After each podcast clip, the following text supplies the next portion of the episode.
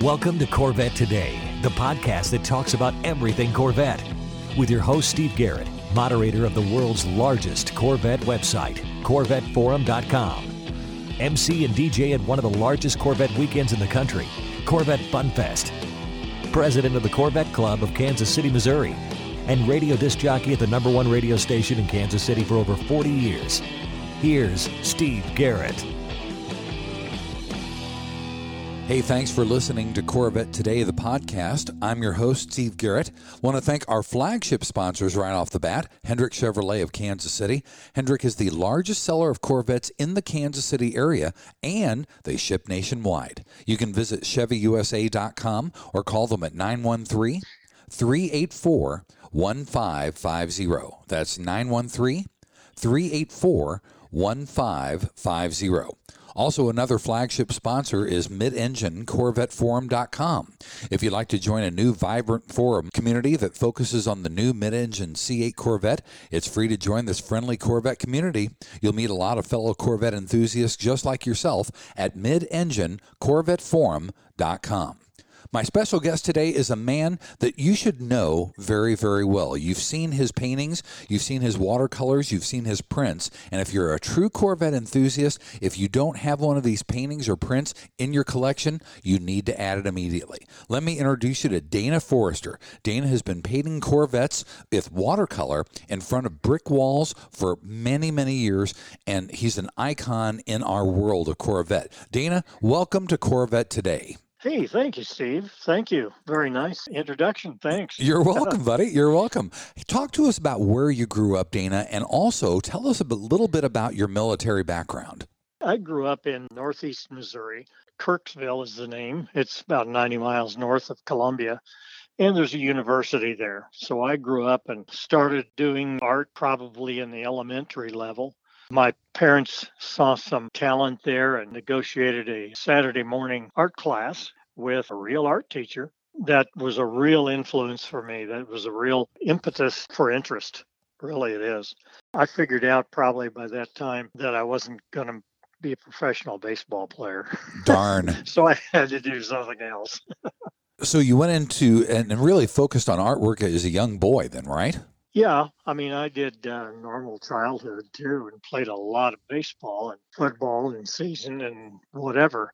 But really enjoyed it. It was it was just really really fun. The older I got, the more incentive I got to create. Every level of school that I went through, I was heavily involved with church activities that had to do with art, and in high school as well. Well, tell me about when you started noticing cars and even when you started noticing Corvettes. What drew you to the Corvette out of all the other cars? Well, you know, there were a lot of cars around. And when I was two and three, four years old, my parents would stand me up on the front seat of the car and I'd tell them Chevrolet or Ford or whatever. There wasn't a lot of these other cars that were imported at that time. So when I got to be in junior high, I remember riding in the back seat of my dad's car and going by on the main street through town, the main highway through town was a 63 split window coupe. It was black. And when I saw that, my interest in cars turned on right away. Previous to that, I really didn't pay too much attention to them. But when I saw that 63 Corvette, that was so different than anything I had seen before. And then I got interested in automobile magazines and so on and learned more. And when I got to be old enough to drive, I didn't get a Corvette. I wish I could. it's ironic that you said that because the 63 split window is what really got me into Corvettes as well. When I saw that, it's like, okay, everything stopped for just a minute and i noticed that it's mm-hmm. like wow to this day i'd still love to have a 63 split window sitting in my garage oh i can facilitate that for you. Yeah. I just might call you one day and have, have you help me find one really good. So, is that the one car that is missing out of your garage right now? I don't have a 63. I've had other Corvettes. Mid years is what I call them. Some people call them C2, but that doesn't work for me. I currently I have a 65 coupe, and uh, my first Corvette was actually a 66 coupe a red one. Had a lot of fun with it for about 10 years and then bought this other one, the 65. have great amount of fun with them. I've had, I think at the peak we had four Corvettes in the garage. Wow. That got to be a juggling act, you know, because I, I feel like I need to drive any car that I have. Letting it sit is being negligent. I'd have to move two cars to get a third one out. Well, that's a and, problem. And, and drive it. Yeah, it, it gets to be a problem. You've got a C7 in your garage as well, right? Yeah, I do. I've got a Z06, a yellow C7 Z06. And that's a fun car. What's the one Corvette, Dana, that you'd love to have in the garage that isn't there right now? I would say a 1967 convertible. I haven't had a mid-year convertible. I would just like to do that. And I think maybe I ideally I'd like a 350 horse 327. I've got a big block in the 65 and I just want to mix it up a bit. I don't blame you. We're going to take a quick break, but when we come back, we're going to talk more to Dana Forrester about his style of artistry and also how he publishes his prints. You're listening to Corvette Today, the podcast. Yogi Berra once said, If you don't know where you're going, you'll probably end up there. At True Wealth and Company, we take that to heart. See, at True Wealth and Company, we believe your retirement lifestyle travels through two doors. Door number one, the blue door, gives you more options, financial freedom. Your money outlives you. Every happiness you wish for in life is through the blue door. Door number two, the red door, is where you outlive your money.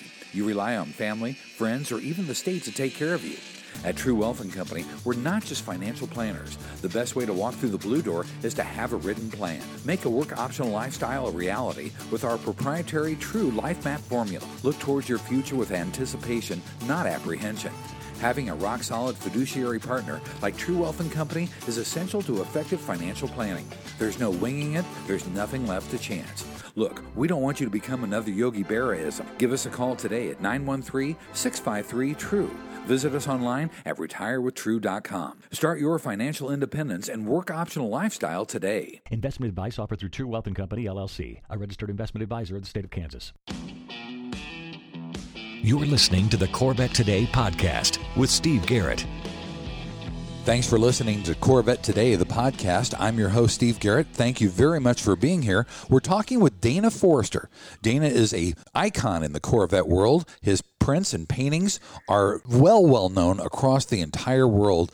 We're going to talk more in this segment about his style of painting. Now, Dana, you talked about your love for art at an early age. When did you start actually drawing and painting Corvettes, and how did you come up with the style with the brick walls behind them? That's a long and winding road. I got out of high school. I did a lot of drawing at that point. When I went to college, I had to try all kinds of different painting and medium once I got into college, I had to do a lot of things that I really didn't care for doing, but I really wanted to go on into art and make that a vocation. When I graduated, I found that really my degree was in art education.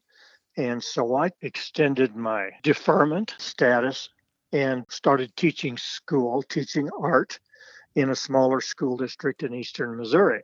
That ended after a year when the draft board switched to a lottery system and they caught me and took me for a couple of years.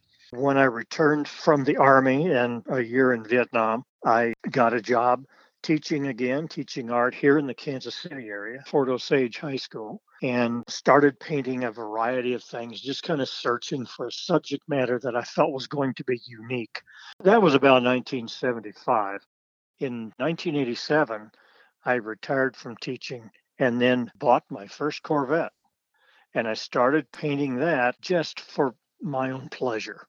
I had plenty of things to do. I was known at the time for the brick wall series with the advertising signs and, and even several signs painted over each other. About 1990, I had club members. I joined the Corvette Club and they saw some of my art and said, Why don't you put a Corvette in front of that brick building?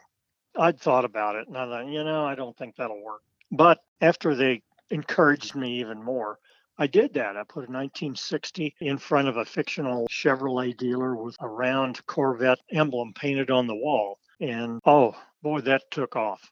I kept the original for a while. I published prints of it and I sold seven or 800 of them in a year. And I thought, hmm, boy, did I stumble onto something here? It was unique, There was nothing else like that in the marketplace for Corvette people. And I started doing more and more. And then I kind of broke away from the background of brick wall for a while. I still do drive ins and period correct backgrounds behind some of the cars, but it just snowballed. It kept getting bigger and bigger. And fortunately, when Chevrolet brings out the C4 edition and C5 and so on, it brings in a whole new group of customers. And some of them are the same ones that just keep collecting something new that I do. That started really about 1990, and I'm still doing it. It's just tremendous fun. Right now, I'm working on a 1970 convertible parked out in front of Union Station here in Kansas City. It'll be done in the next couple of days. I'll get it to the owner. That's a commission piece.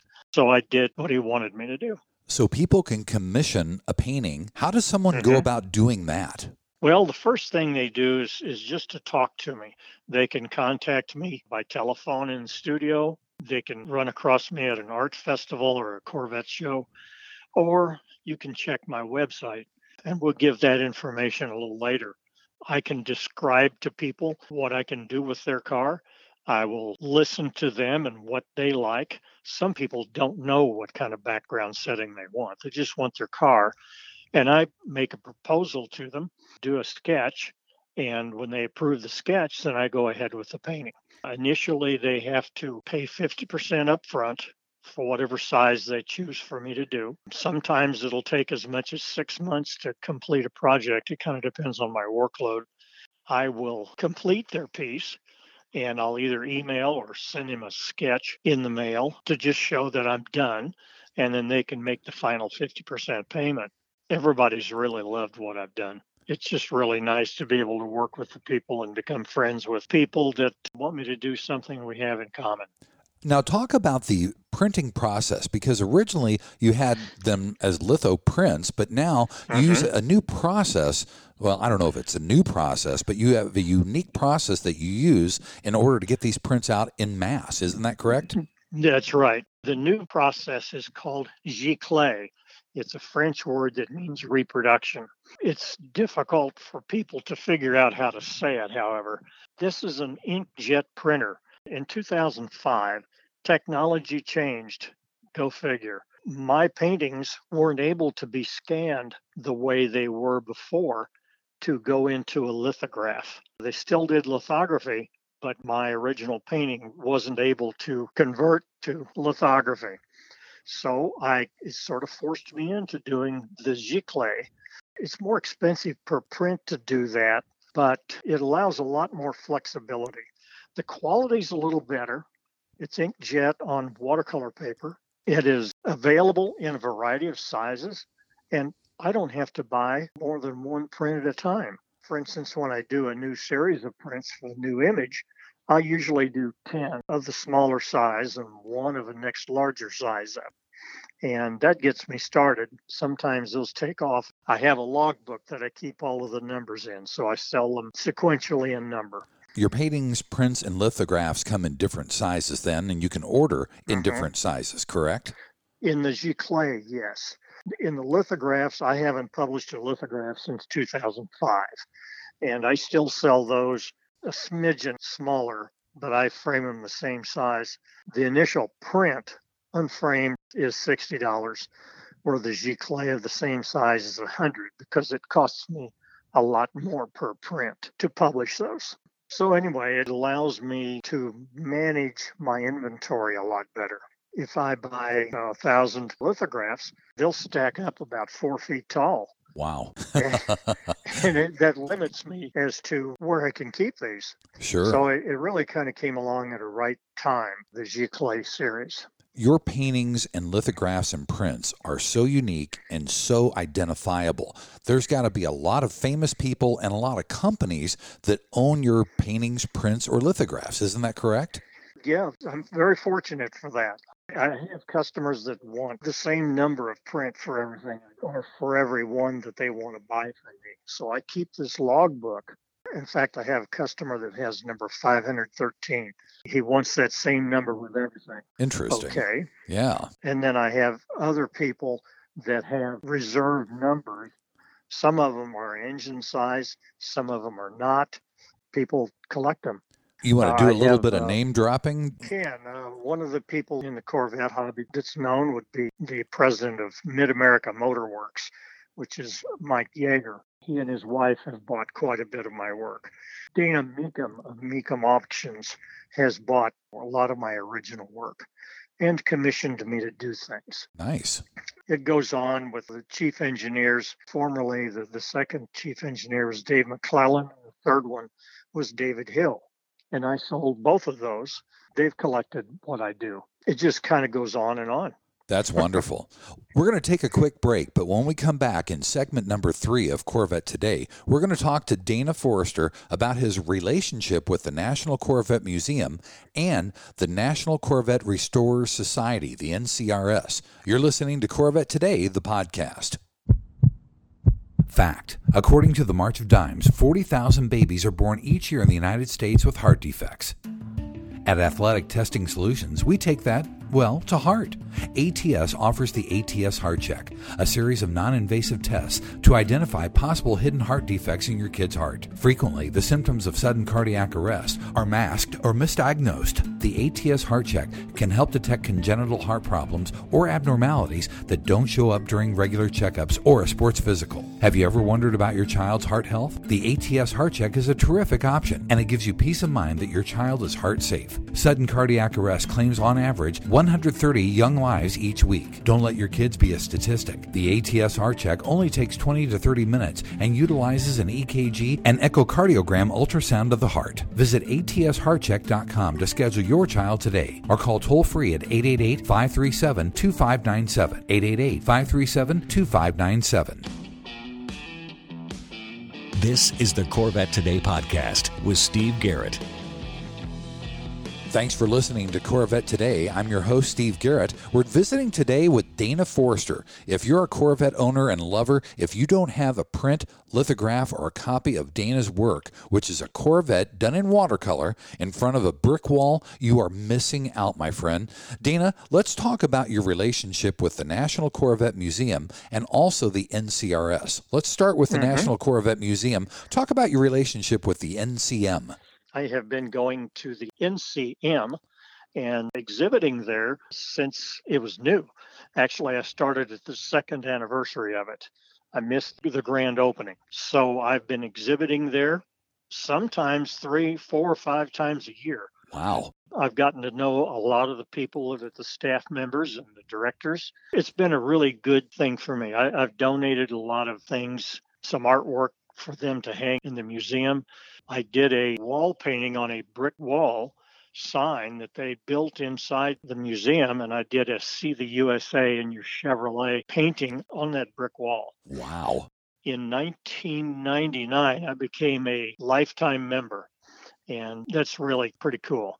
I have a pretty low number of membership. I think it's 523. So I've been a, a lifetime member for over 20 years. And you were also a member of the board of directors, correct? Yes, I was the NCRS representative to the Corvette Museum for eight years. That was really a fun and interesting service to do that. I dealt with all the people that came and went off of the board, got to know them. We made some big decisions, and that was a different element of being in the Corvette hobby.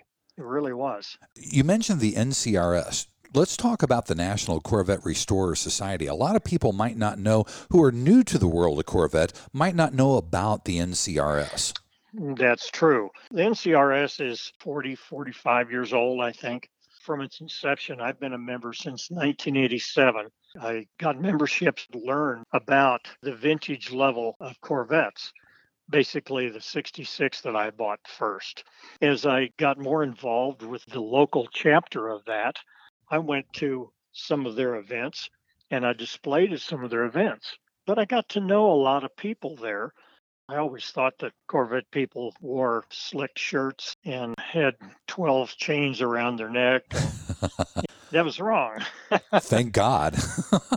yeah, I know. Well, I think at one time it might have been like that. But as I got involved and got to know everybody, I just realized everybody's normal people. That's true. They don't have an attitude, but it was a great group of people to be involved with. Talk about your positions that you've held not only on the national level for the National Corvette Restorer Society, but also the local level, which is the Kansas City chapter that you're in. Yes, I joined that chapter in 1987 and the national organization as well at that time. Eventually, I worked up to being a chapter chairman. Eventually, I became chapter chairman for seven years not all at once, but I was involved with the organization of it. Once I became a board member, our chapter decided we wanted to do a national convention in Overland Park, Kansas, here in the metro area in Kansas City.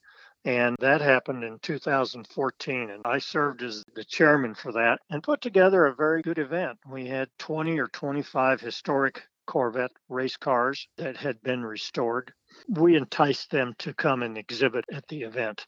It was a great event. Getting those race cars there, oh, well, that was a hoot. It was a lot of fun. It was a great show. That was my first introduction into the National Corvette Restorer Society. But even oh, though, really? yes, even though Mhm. I have a C7, I still joined the National Corvette Restorer Society, the NCRS, because I love the heritage and the tradition of Corvettes, obviously back to 1953. So being in the club and being in the NCRS kind of fulfills the full circle of Corvette for me. If somebody wants to buy a painting and goes to a show, what shows do you go to and exhibit at where people might be able to purchase a painting or a print?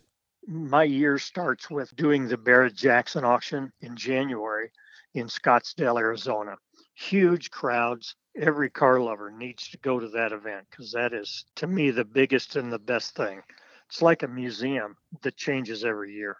Then I do the Kansas City Auto Show at the Convention Center, Bartle Hall downtown in March. Sometimes I go to another Barrett Jackson in Florida in April. I go to the museum the last of April for the bash. I go to Bloomington Gold Corvettes that currently is in Indianapolis at the Indy 500 Speedway. I do the NCRS convention.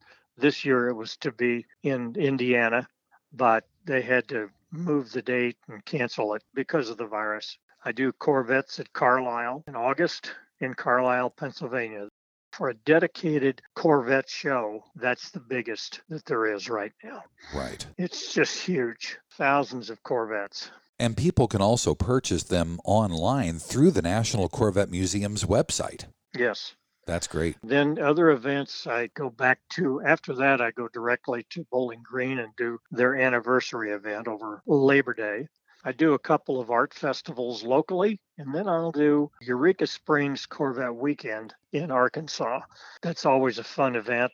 I don't take everything that I have to sell, but I do quite a bit. That's a terrific uh, little show. If anybody wants to go to a, Yeah. a neat little Midwestern show, the Eureka Springs, Arkansas Corvette Weekend is the first weekend of October, and it's just fantastic. We have people that come every year from the Chicago area and from Dallas Right? or other parts of Texas. And Right. Those are pretty long drives and people are kind of dedicated to it. It's a great It's drive. It's a lot of fun. It's a Mhm. great drive. When you get inside maybe 20 miles of Eureka Springs, it's just like driving the Pacific Coast Highway, but with no ocean to fall into. Yeah, it's really a winding road. It is. Great. It's a lot of fun. Dean, if someone wants to reach you and purchase something or commission something, let's give all your contact information. Okay, that's fine. First, I'll give my studio telephone number. Great. It's area code 816 478 0427. Yeah, that was a requested call number when I got. I've had that for decades. My email address is my last name spelled out F O R R E S T E R, first initial D, at sbcglobal.net. I also have another email address. They all go to the same place, which is dana at danaforrester.com. And Forrester Now- has two R's. It has two R's, yes. Now, my website or my web store is just my name, art.com. And I've got 230 or more images there for sale. Wow. It, it's sorted out at this point by the age of the car. I have to take them and say, okay, the solid axles and the mid years are in one category, and so on and so on. Got it. That's perfect. So you can look at all the stuff. I've got five new pieces of C8 Corvettes already. Wow. But they're not all on my website. My printing company is overhauling, they're using this virus to bring in a new printer. So they're installing all that. I've got five or six pieces that I've built up lately that haven't been published yet. That's wonderful. So if you own or have purchased a C8 and waiting for delivery or already taken delivery, you can get a new print of your brand new mid-engine Corvette from DanaForresterArt.com. Mm-hmm. Dana, thank you so much for being with us today. Oh, it's my pleasure. It's I really appreciate it. It's always fun talking to you, seeing your stuff. And like I said at the beginning of our podcast, if you don't own a piece of Dana Forrester artwork for your Corvette, you are missing out. It's not a complete collection without something from Dana Forrester. I'm Steve Garrett. Thank you very much for listening to Corvette Today. Once again, I want to thank our flagship sponsors, Hendrick Chevrolet of Kansas City, and also midenginecorvetteforum.com. You've been listening to Corvette Today with Steve Garrett. If you'd like to contact Steve with any thoughts on the podcast or ideas for guests on Corvette Today, you can email him at stevegarrettdj at gmail.com. That's stevegarrettdj at gmail.com. Garrett has two R's and two T's. Or connect with Steve on social media on Facebook, Twitter, or Instagram using at Steve Garrett DJ. Thanks again for listening to Corvette Today.